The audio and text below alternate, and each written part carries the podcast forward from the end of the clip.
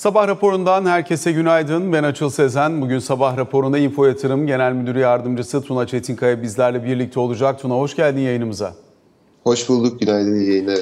Şimdi özellikle seçim e, sonuçlarını aldıktan sonra piyasanın kendi fiyatlamasını nerede ne şekilde yapacağını izliyoruz, takip ediyoruz. Seçim belirsizliğinin ortadan kalkmasının ardından Borsa İstanbul'da dün e, yabancıların olmadığı piyasada kuvvetli bir e, iç hareketle karşı karşıya kaldık. Endeks %4'ün üzerinde primle kapandı.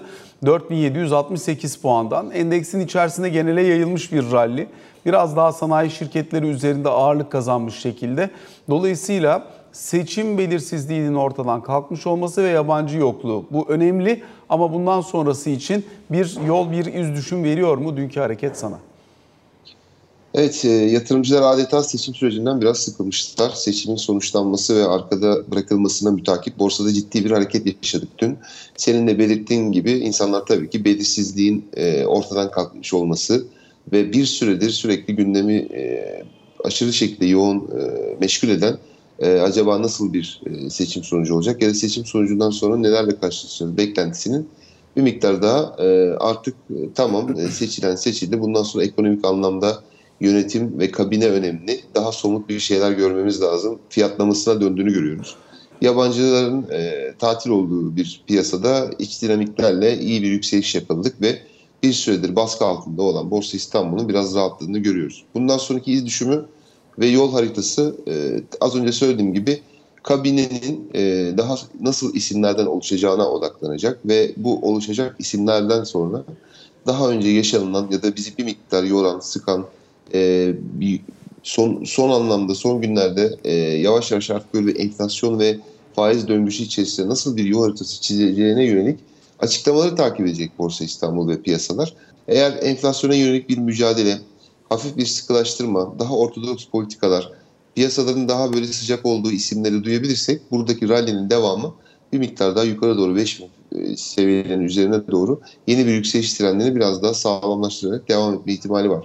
Ama piyasa açıklanan e, kabineden ya da e, açıklanan bundan sonraki ekonomik adımlardan memnun ya da tatmin olmazsa daha yatay ve baskı piyasasını biraz daha yine e, satış anlamında e, bir piyasayı görme ihtimalimiz olabilir. Peki burada e, işte dün itibariyle Mehmet Şimşek'le yapılan bir görüşme haberi var ki doğrulandığını anlıyoruz bu görüşmenin. Kabinenin içerisinde ya da dışarısında olacak şekilde kendisinin ekonomi yönetiminde bir şekilde söz sahibi ya da en azından koordinasyon açısından içerisinde olması bu yeterli midir yoksa hani piyasa dinamiği olarak orada hakikaten kredibilitesi yüksek Cumhurbaşkanı'nın ifadesiyle uluslararası kredibilitesi yüksek bir ismin görülmesi, e, o isme de yetki devrinin gerçekleşmesi midir Arlana? Aslında tabii Türk ekonomisi sadece bir isime endeksli e, şekliyle e, küçük bir ekonomi değil. Elbette ki buradaki yapılan yönetim ya da atılacak adımlar bundan sonraki ekonomik planlamalar e, kimler tarafından yola çıkarılacağı her ne kadar önemli olsa bile Mehmet Şimşek tabii ki çok e, daha önce geçmişte de yurt dışında e, özellikle yabancılarla olan iletişimi ya da yaptığı toplantılardaki e, geri dönüşler, daha önce ekonomi anlamında e, buraya katkı sağladığı katkılar ve hizmetler açısından piyasanın sevdiği bir isim. Tek başına yeterli olur mu? Yani Mehmet Şimşek'in herhangi bir e, ekonomi yönetiminin etrafında ya da içinde olması tek başına yeterli elbette olmaz. Çok iyi bir katkısı olacaktır. Piyasalar memnun olacaktır. Beklenti anlamında bunu fiyatlamak isteyecektir. Ve gerçekten de faydası olacaktır ama bunu tamamlayacak olan tabii bir ekip işidir. Türk ekonomisinin ya da burada e, ekonomi yönetiminin topyekun bir şekilde uluslararası anlamda e, kredibilitesi olan e, temaslarla olsun, yabancı yatırımcıları Türkiye'yi yönlendirebilecek şekilde diyaloglar kurabilen bir ekibin daha böyle e, topyekun bir şekilde hizmet etmesini bekleyecektir yatırımcılar ve piyasalar. Mehmet Şimşek doğrudur. Çok olumlu bir fayda sağlayacaktır. Piyasa bu anlamda heyecanlanmıştır. Hatta bundan sonraki süreçlerde de isminin e, dışarıda anılacağı ya da e, olumsuz olacağı durumlarda da ters fiyatlama riski de vardır. E, ama dediğim gibi tek başına yeterli olmayacaktır. Mutlaka yanındaki kabinenin topyekun bir değerlendirmesini piyasa kendince yapmak isteyecektir. Beraberinde bir de ekonomi bürokrasisi var elbette. Cumhurbaşkanı ile birlikte görev süreleri onların da dolmuş oluyor. Dolayısıyla oralarda da bir değişiklik. Yani sadece kabine tarafı değil ama aynı zamanda ekonomi bürokrasisi açısından da bir değişiklik olacak mı olmayacak mı sorusu gündemde. Bu tarafa ilişkin e, bakış açınız nedir? Yani sonuç itibariyle e, bakanlıkların nasıl dağıtılacağı, kabinenin nasıl olacağı önemli ama aynı zamanda biz son dönemde gördük ki ekonomi bürokrasisi içerisindeki atamalar e, yapılan uygulamaların içerisinde e, daha da etkili olabiliyor. Evet yani buradaki bürokrasi de e, bundan sonraki süreçte e, yani iyi bir fırsat aslında şu anda seçilmiş e, ve devam eden Sayın Erdoğan'ın ve e, yine AKP e, cenahının bundan sonraki e, adımlarında ve e, başa çıkılması gereken ülke sorunlarıyla ilgili bu değişikliğe ihtiyacı olduğunu herkes hemen hemen enfikirdi. Bu değişikliğin getireceği e, yeni isimler e, bürokrasi anlamında da piyasalarca çok fazla tabii e, dikkat ediliyor. Ee, özellikle yapılacak yorumlar, işte az önce bahsettiğimiz e, bakan uyumu, bundan sonraki e, aşamada hem medya olsun hem, hem finansal piyasalar olsun, e, kamu bankaları olsun topyekun bir şekilde bundan sonraki adımlarla ilgili bürokrasi tarafı da çok önem e, arz ediyor. Buradaki isimlere de ciddi bir şekilde odaklanmış durumdayız. Ama bunu ben iyi bir fırsat olarak kullanabilirlerse eğer e, ve gerçekten piyasaların duymak istediği, beklediği, bundan sonra üzerine gidilmesi gereken genel kabul görmüş e, sorunlar üzerine daha böyle pragmatik bir şekilde yaklaşabilirlerse bu sürecin hem finansal piyasalar için iyimser ve olumlu bir tarafa dönme ihtimalinin daha yüksek olduğunu düşünüyorum. Hem de geldiğimiz noktada ekonomi anlamında işte e, bazı noktalarda tıkanmış Türk ekonomisinin o kanalları biraz daha açarak bundan sonra e, işte görece yine makul bir büyüme planı etrafında ama enflasyon tarafında da ilgili adımlar atılan e, işte faiz konusundaki piyasa faizi ve gösterge faiz arasındaki makasın biraz daha dengeli bir şekilde e, kapanacağı ve e, bundan sonra hem bankacılık tarafında önemli bir katalizör olan bu sektörü yormadan, üzmeden, e, karlılıklarını aşırı riske atmadan hem de e, müdahaleler anlamında sermaye müdahaleleri olan ya da güvene olan alanlardaki endişeleri de yok ederek giderilebilirse o zaman daha olumlu bir görüntü bizi karşılayacak diye düşünüyorum. Yine önemli bir konu elbette e, Borsa İstanbul'a döneceğim tekrar. Buradaki alternatif maliyetlerin e, nasıl oluştuğu. Şimdi e, bir risksiz sermaye oranı ya da sermaye maliyeti hesaplayacağın zaman şu anda mevduat faizinin 40'lara geldiği bir ortam var. Öbür taraftan bir revizyon gelecek mi gelmeyecek mi bilmiyoruz ama özellikle kur korumalı mevduat ve dövizden dönüşümlü mevduatla ilgili olarak e, buralarda ciddi getiri bulma imkanı var yatırımcılar için. Şu an hali hazırda bugün için yarın ne olur bilmiyoruz ama e, buralarda bir imkan var. Dolayısıyla bu alternatif e, getirilerin yükselmiş olması Borsa İstanbul için ne kadar zorlayıcı bir de bu kısmını sorayım.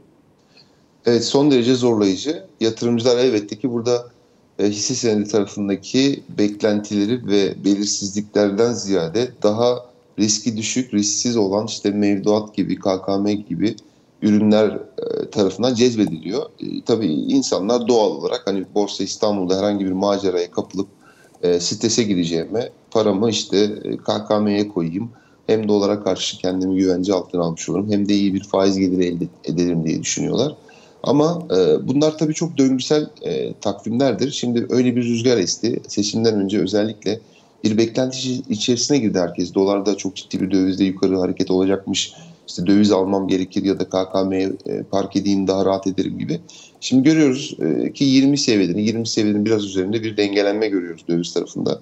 Eğer bu işte kabine süreci, isimler, bundan sonraki e, açıklamalar, siyasi dokunuş biraz daha arka planda kaldığında döviz tarafının dengelenmesi çok yukarıda olmadığı sürece o hem o döviz e, yatırımcıları diyelim hem de farklı ürünlere giden borsa yatırımcıları bu tarafta Borsa İstanbul'un daha cazip hale gelmesi ve bir miktar daha bir yükseliş trendi içerisinde e, biraz, e, biraz daha eski günlerine dönmesi tabii ki hemen e, herkesi Borsa İstanbul'a yönelmesine sebep olabilir. Bu fırsatları iyi takip etmek lazım. Şu anda maliyetler anlamında Borsa İstanbul'da hala makul maliyetleri olan sektör ve hisselerin olduğunu görüyoruz. Dünkü ralliye bile e, hala buradaki potansiyeli koruyan, dolar bazlı potansiyeli olan birçok hisse senedini görüyoruz.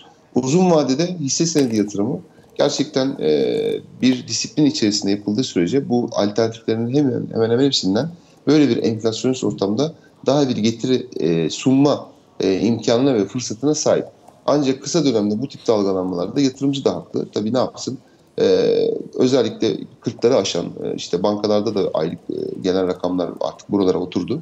Bu tip e, getiriler, bu tip mevduatlar şöyle bir enflasyonist ortamda hiç olmazsa e, biraz daha Türk parasına insanların elinde bulunan TL'leri hani su serpiyor. Bu, bu anlamda insanların bu tarafa yönelmesi normal ama yakın zamanda e, bu bahsettiğimiz e, tüm olgular gerçekleşir ve Borsa İstanbul'da bu trendin yeni bir yükseliş e, senaryosunu üretebilir, fiyatlanabilecek güzel hikayeler yakalayabilirsek hemen hemen bu getirilerin hepsinin üzerinde bir e, Borsa İstanbul kapanışı, 2023 kapanışı görme ihtimalimiz de var. Peki Tuna özellikle bankacılık tarafını bir sormak istiyorum sana. Çünkü bankaların kaynak maliyeti çok ciddi anlamda yükselmiş durumda. Bir taraftan Merkez Bankası'nın verdiği dönüşüm hedefleri var. Anladığımız kadarıyla geçtiğimiz hafta yapılan bir görüşmeyle bankacılık sektörü bu konudaki dönüşüm hedefi konusundaki ya da dönüşüm oranları konusundaki çekincelerini iletmiş. Bununla ilgili bir çalışma gerçekleştirildiği anlaşılıyor. Gerek menkul kıymet düzenlemeleri ve menkul kıymetlerin tutulacak bilançodaki menkul kıymetlerin ağırlığının nasıl şekilleneceği, gerekse dönüşüm oranlarının bir miktar daha revize edilip edilmeyeceği konusunda e, şu anda bir çalışma olduğunu anlıyoruz. Bu çalışmanın sonucunda nasıl bir sonuç elde edilebilir onu bilmiyoruz ama sonuçta e, bankacılık endeksi ve bankacılık sektörü açısından bir para politikası aracı olarak e, bu aktarım mekanizmasının kullanılmaya devam edileceğini anlıyoruz. Bu bağlamda herhangi gelecek bir düzenlemenin banka değerlemeleri üzerindeki etkisi ne olur? Eğer ki bir miktar daha senin biraz önce söylediğin gibi Borsa İstanbul'da yılın geri kalanı için performans arayışı varsa e, bankalarda yapılabilecek bu tür revizyonlar bugünden satın alınabilir mi? Alınacak olursa ne kadarlık bir yukarı potansiyelle alırsınız? Evet şimdi bankalara e, yaklaşılan her müdahale ya da yeni düzenlemenin tabii bazı riskleri var. E, özellikle bankacılık sektörümüz Türk ekonomisi içerisinde her zaman söylüyorum şu anda hem en önde giden lokomotif bir sektör piyasa içinde öyle. E, ama burada zaman zaman bazı eleştiriler alıyor. Mesela nedir bu? İşte çok ucuza fonlanan, fonlanan ve bunu e, işte ciddi oranlarda krediye çeviren buradaki kar marjlarının e, işte yüksek olduğu, bankaların çok para kazandığı, reel sektörün bu anlamda bu kadar faydalanamadığı gibi birçok eleştiriler yaşadı geçtiğimiz e, aylarda. Şimdi buradaki baktığınız zaman 8,5 gibi bir e, fonlama oranına, kredi oranlarına baktığınız zaman bu makasın hala açık olduğunu görüyoruz ama bankaların hem bu işte gerek rasyoları anlamında gerek her türlü düzenleme anlamında e, çok kıskaç altına alınması e, bir olumsuz baskı yaratabiliyor. Ama burada yapılan e, düzenlemelerle özellikle biz artık seçimi arkamızda bıraktık. Seçimden sonra 2023 yılının içerisinde bir toparlanma Borsa İstanbul'da ciddi bir düzeltme yaptı. E, kamunun da son 1-2 aydır ciddi bir buraya e, fiyatta portföy anlamında e, fiyatlama desteği var, e, pozisyon desteği var. Bundan sonra buradaki olumsuz senaryolardan e, çok daha e, kötü e, alt seviyelerde işte düşüş trendleri riski olabilir. Biz bankalara daha karar, kararınca kararınca doğru müdahalelerle e, belli bir sistematik anlamında e, işte bu değerlemeleri olumsuz etkilemeyecek hatta olumlu etkileyecek şekilde yaklaşılıp ve bir sonuç çıkarsa elbette ki burada e, bankalar zaten e, ciddi bir düzeltme altına e, girdi. Tamam işte kimine göre çok ciddi bir yükseliş yaşamıştı Borsa İstanbul alternatifsizlikle e, işte fiyatlamaların biraz daha aşırı olduğu zamanlar oldu ama baktığınız zaman şöyle bir her hissenin grafiğini, bankanın grafiğini açtığınız zaman o düzeltme seviyesinin de insanı tatmin ettiğini görüyorsunuz. E, artık bundan sonraki e, her türlü yükselişte de bankaların olması gerektiğini düşünecek olursak buradaki hem müdahale hem de düzenlemelerle ilgili e, daha hassas davranılacağını ve olumlu anlamda destekleneceğini tahmin ediyorum. Ve yükselen piyasada bankacılık endeksiz olmaz. Bankacılık bankalar olmadan olmaz. Bu 2023 yılı üzerine biz 200 günlük ortalamadan her gün uzaklaşan bir endeksle beraber 5000 üzerinde yeni bir trend oluşturacaksak e, mutlaka bunun olumlu olması için bankacılıklar bankacılıkla ilgili yapılan müdahalelerin piyasa tarafından hoş görülmesi, beğenilmesi şart. O anlamda yaklaşılması elzem diye düşünüyorum.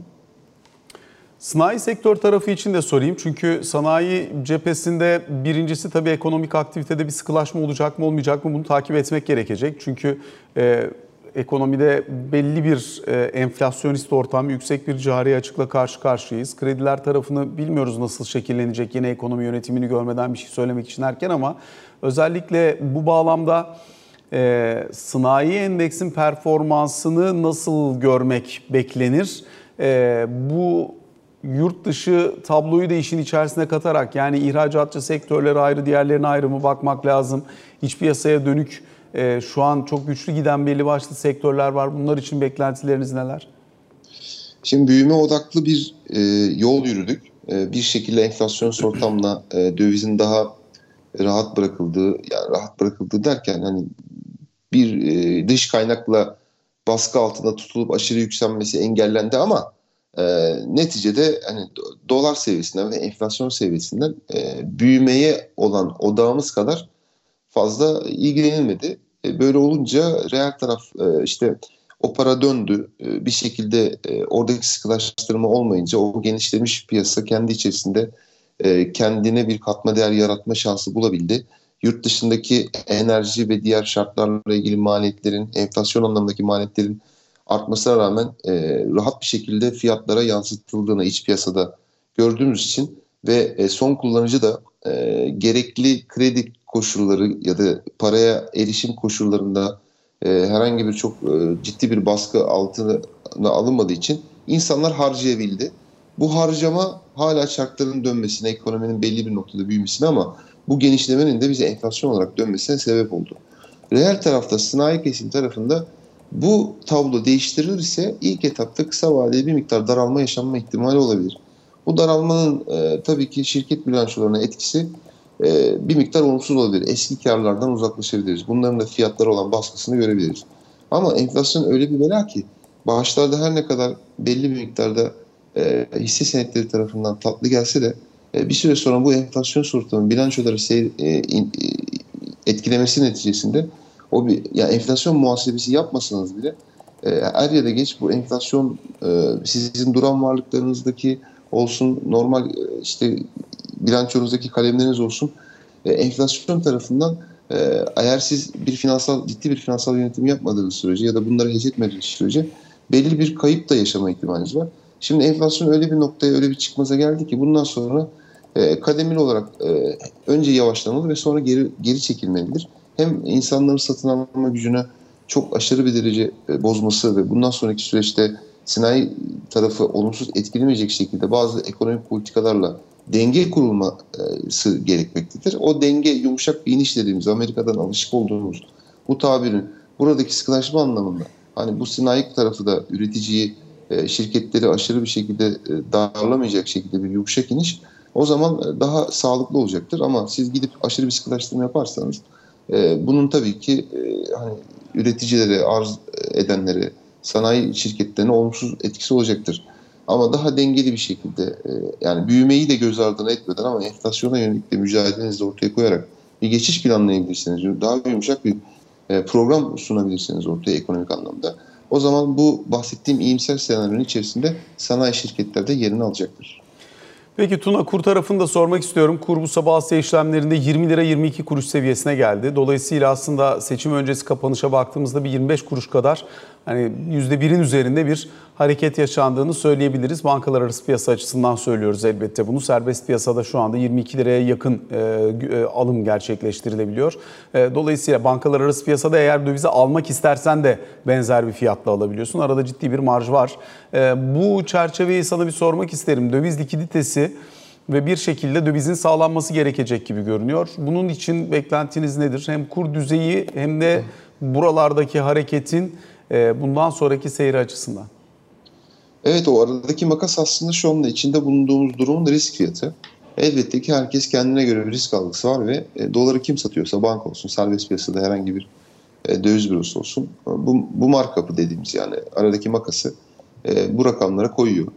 E, bu böyle devam eder mi? Bir an önce e, farklı yerlerdeki farklı döviz fiyatının ortadan kalkması gerekiyor. E, bu hiç bekle, istenilen bir durum değil. Yani dövizi siz bir vatandaş olarak herhangi bir koşul talep etseniz bile buna erişiminiz e, makul ölçüde e, normal olması lazım. Bu normalleşmeye doğru gitmemiz lazım. Yani işte bankadan istediğiniz zaman 22,5 yok kapalı, kapalı çarşıya gittiğiniz zaman yok işte efendim 23 ama uluslararası piyasada bakıyorsunuz 20 e, işte 20-23 gibi fiyatlama farklılıklarının birazdan dengeli hale gelmesi lazım. Bunun e, dengeye gelebilmesi için tabii ki buradaki Türkiye'nin döviz açığının nasıl kapatılacağı ya da bundan sonraki e, ihtiyaçlarda nasıl bir döviz e, dövize ulaşım olacağını görmek lazım. Bu yine biraz ekonomi yönetiminin isimlerine ve e, bundan sonraki adımlarına e, bağlı.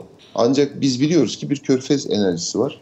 Bu körfez enerjisinin devamlılığını varsayıyorsak eğer seçim seçimden sonra burada o seçimden sonra dövizde çok ciddi bir yukarı hareket olacakmış işte 25 lira olacakmış 30 lira olacakmış senaryolarının çok da gerçekçi olmadığını bu dengeye oturma alanlarının aşağı yukarı bu işte senin de zikrettiğin 22 ila 20 seviyesinde bir yerde e, daha piyasanın buluşup daha tek fiyata doğru gidilmesi gerektiğini ben öngörüyorum.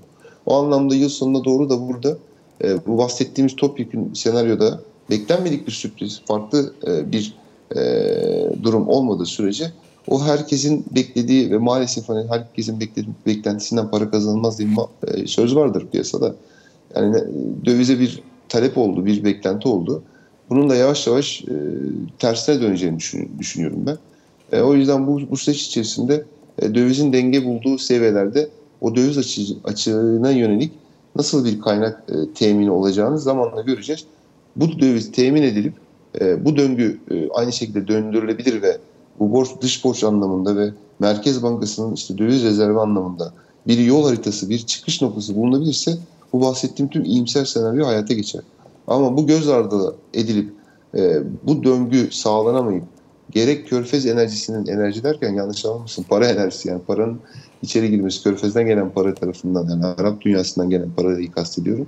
E, ama bu arada bir de e, işte Mehmet Şimşek gibi diğer isimler gibi yurt dışından yatırımcılara sıcak ilişkili içerisinde bir e, haber akışı e, olursa o zaman buradaki döviz e, girişini de sağlanabilirse e, o zaman iyi senaryoya gideriz. Bunlar olmadığı sürece maalesef o e, kötü beklenti yani fahiş beklentiler tekrar konuşmaya başlarız. E, o zaman değil hani e, orada 21 lira burada 23 lira o bu farklı döviz fiyatları hem yer anlamında çoğalır hem de tutar ve fiyat anlamında da maalesef yüksel, yükselecektir.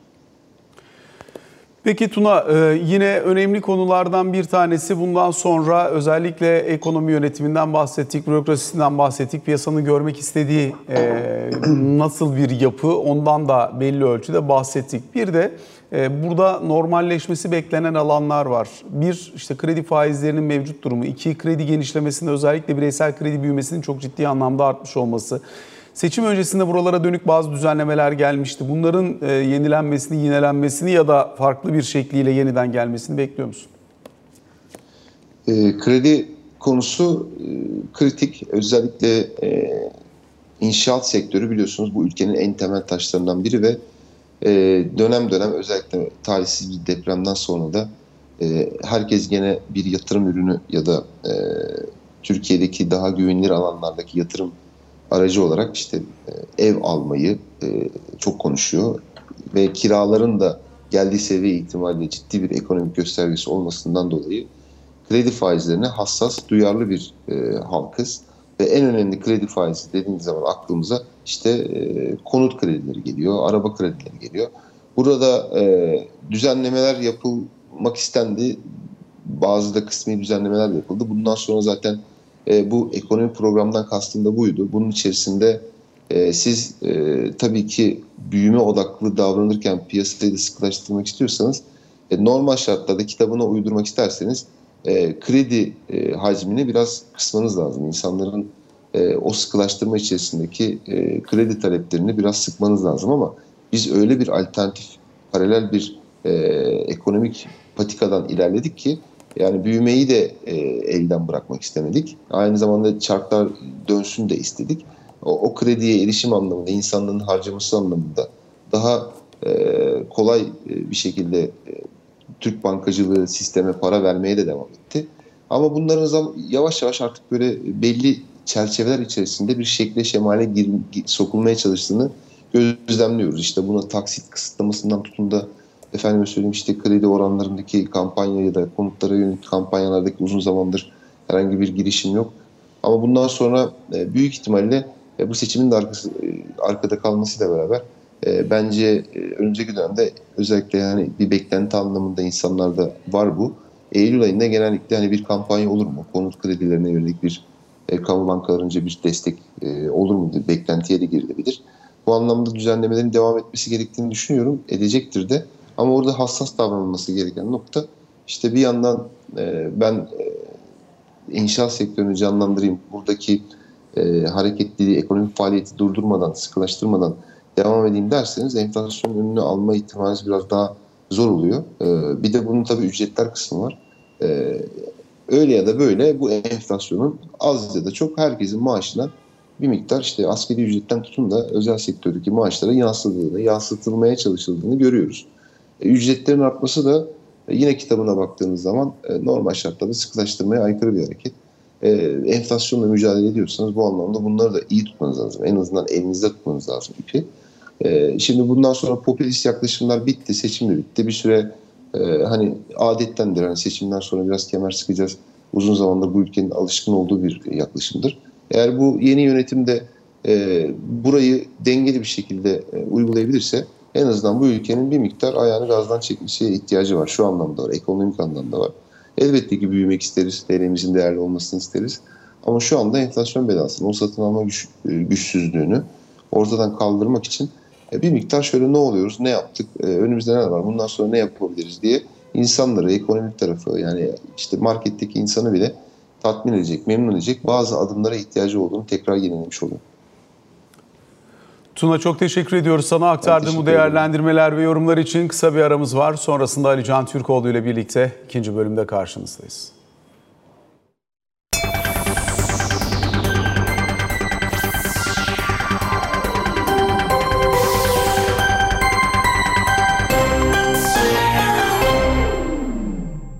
Sabah raporunun ikinci bölümüyle karşınızdayız. Ali Can Türkoğlu ile birlikteyiz. Bu bölümde Ali Can günaydın. Günaydın Yatlar. Şimdi seçimin sonlanmasının ardından hemen hemen herkes başta piyasa olmak üzere şu an itibariyle kabinenin nasıl şekilleneceğini, ekonomi yönetiminde kimlerin olacağını artı ekonomi bürokrasisinin nasıl şekilleneceğini. Şu anda bu konuşulmuyor. İnsanlar bunun tam olarak farkına varmamış olabilirler ama e, hani Cumhurbaşkanlığı sistemi çerçevesinde bürokratların da görev süresi dolmuş oluyor. Dolayısıyla Cumhurbaşkanı tarafından yeniden atanmaları gerekecek.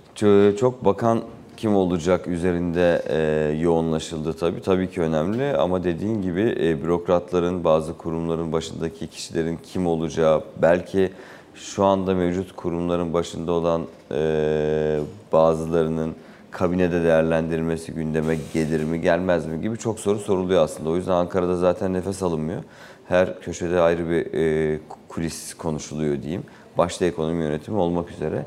Şimdi e, bize de en çok sorulan soru bu olduğu için bir kere dün e, Mehmet Şimşek'le e, Erdoğan'ın bir görüşme yaptığı konusunda bilgiler var. Resmen açıklanmadı. Cumhurbaşkanlığı tarafından da resmen doğrulanmıyor. E, ancak kaynakların vermiş olduğu bilgilere göre dün akşam saatlerinde iki isim bir araya gelmiş. Şimdi burada e, Mehmet Şimşek'in ekonomi yönetmeninin başına mı geleceği, Hazine ve Maliye Bakanlığı'na ayrılarak bakanlıklardan birisi için mi tercih edileceği, yoksa sistemin koordinasyonu içerisinde mi yer alacağı ve hatta mesela dünden itibaren Ankara'da Cumhurbaşkanı yardımcılığının Erdoğan Cumhurbaşkanlığında ikiye çıkarılacağı konuşuluyor. Geçtiğimiz dönem tek Cumhurbaşkanı yardımcısı vardı bilindiği gibi. Bu dönem bunun ikiye çıkarılıp birinin ekonominin koordinasyonundan, birinin de daha güvenlik politikaları, güvenlik ve savunma politikalarından sorumlu olabileceği konuşuluyor mesela. Yoksa böyle bir görev mi önerildiği veya düşünüldüğü yönünde soru işaretleri var. Artı hatırlayalım seçimin hemen öncesinde de bir araya gelmişti Mehmet Şimşek ve Erdoğan. Hatta Erdoğan'ın Batman ziyaretinde ziyaret sırasında Mehmet Şimşek de Batman'daydı. Ancak o zaman net olarak eğer kazanılması durumunda Mehmet Şimşek de kabinede yer alacak gibi bir açıklama yapılmamıştı. Dolayısıyla buradaki sorulardan bir tanesi bu. Mehmet Şimşek'in yer alıp yer almayacağı. İki, yine özellikle piyasa tarafından da makul karşılanan, olumlu karşılanan, daha önceki görev süreleri sırasında da olumlu intiba yarattığı yönde yorumlar yapılan işte bir Lütfü Elvan, iki Cevdet Yılmaz gibi isimlerin de kabinede olup böyle daha geniş kapsamlı bir ekonomi yönetiminin de inşa edilebileceği söyleniyor şu anda. Ama tabii bunların hepsi şu anda sadece konuşulanlar. Çünkü bildiğim kadarıyla buna ilişkin Cumhurbaşkanlığı içerisinde de bir paylaşım, veya daha öncesinde bir toplantıda gerçekleştirilmedi. Süreçlerin tamamlanması bekleniyor bu konuyla ilgili olarak. Ama tabii işte kaynaklardan sızan, belki iç toplantılarda verilen bir takım mesajlardan doğan çıkarımların paylaşıldığı süreçler bu hafta yaşanacak süreçler olacak. Bu hafta boyunca yaşanacak diyorum. Çünkü dün de konuşmuştuk seninle. Normalde e, Yüksek Seçim Kurulu'nun e, Cumhurbaşkanlığı seçimi kesin sonuçlarını yayınlamasının, yayın, resmi gazetede yayınlanmasının hemen ardından Cumhurbaşkanı'nın da yemin etmesi bekleniyor. Ama daha buna ilişkin bir açıklama yapılmadı YSK tarafından da.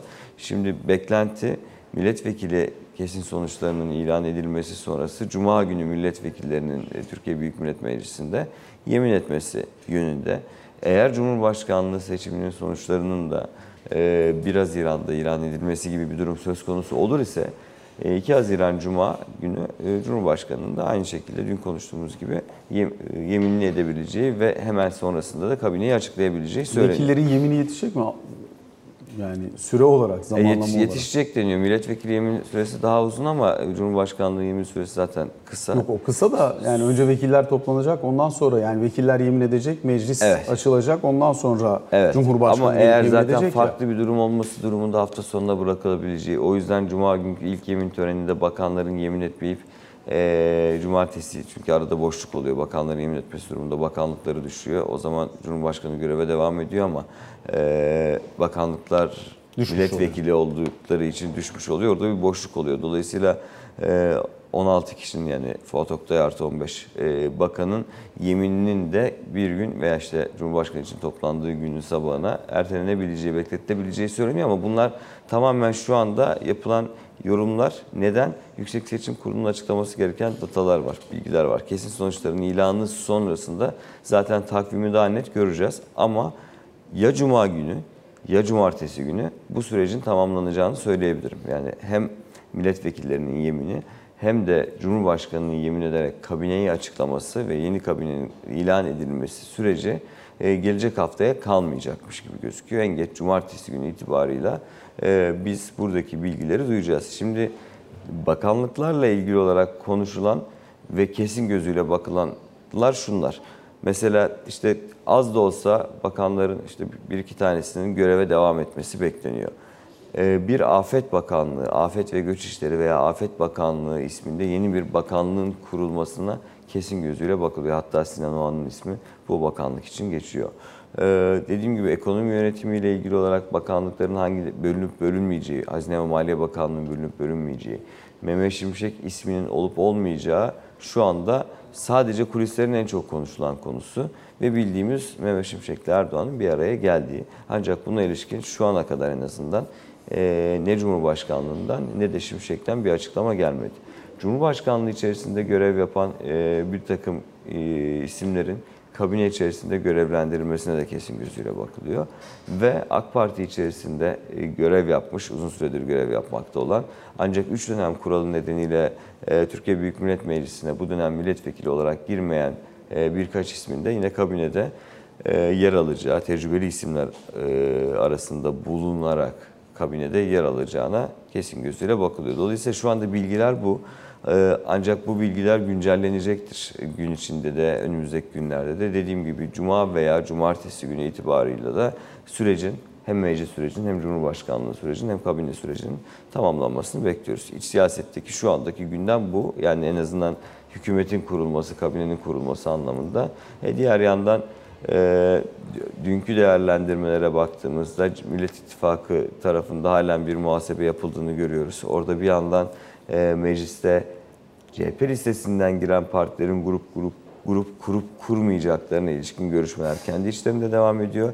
Bir yandan da Cumhuriyet Halk Partisi ve İyi Parti'de de e, bundan sonraki süreçte ne yapılacak, ne yapılmalı yönünde bir iç toplantılar silsilesinin sürdüğünü görüyorum. E, soru şu gelebilir, çok soruluyor. Hani herhangi bir istifa gibi bir durumun söz konusu olup olmayacağı. Şu anda öyle bir durum yok. Ee, Benim şu gün itibariyle gördüğüm kadarıyla e, yerel seçimlere kadar da yönetimsel değişiklikler olmakla beraber, olma ihtimalinin yüksek olmasıyla beraber bir lider değişikliği öngörülmüyor şu anda, düşünülmüyor. Ee, Ama Bu CHP için. bu CHP için. Diğer partiler için bilmiyorum. Onlarda da gözükmüyor şu anda. Yani e, İyi Parti'nin e, kongresinin olduğunu biliyoruz. E, ama burada bir lider değişikliği gibi bir durum en Ama aday çıkabilir düşünmüyor. deniliyor. Aday çıkabilir diye konuşuluyor ama ne kadar güçlü bir aday olur?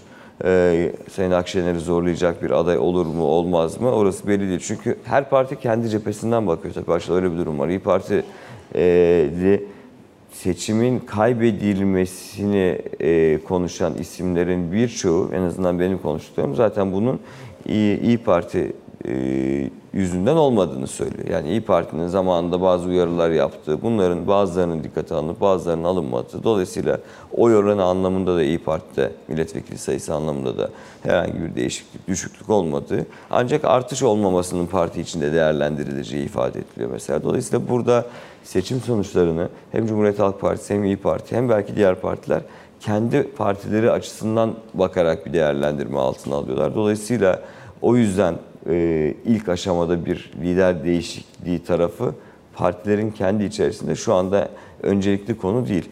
Benim gördüğüm kadarıyla özellikle zaten Cumhuriyet Halk Partisi'nin öncelikli konu yerel seçimler.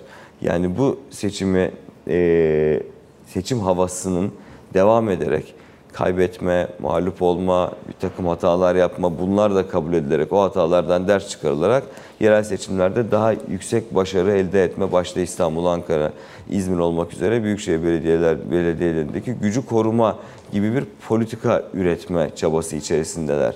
Ee, en azından şu ana kadar okuduğum kadarıyla bir takım değişiklikler yapılması bekleniyor ama bu değişikliklerin parti yönetiminde olması bekleniyor Cumhuriyet Halk Partisi tarafından.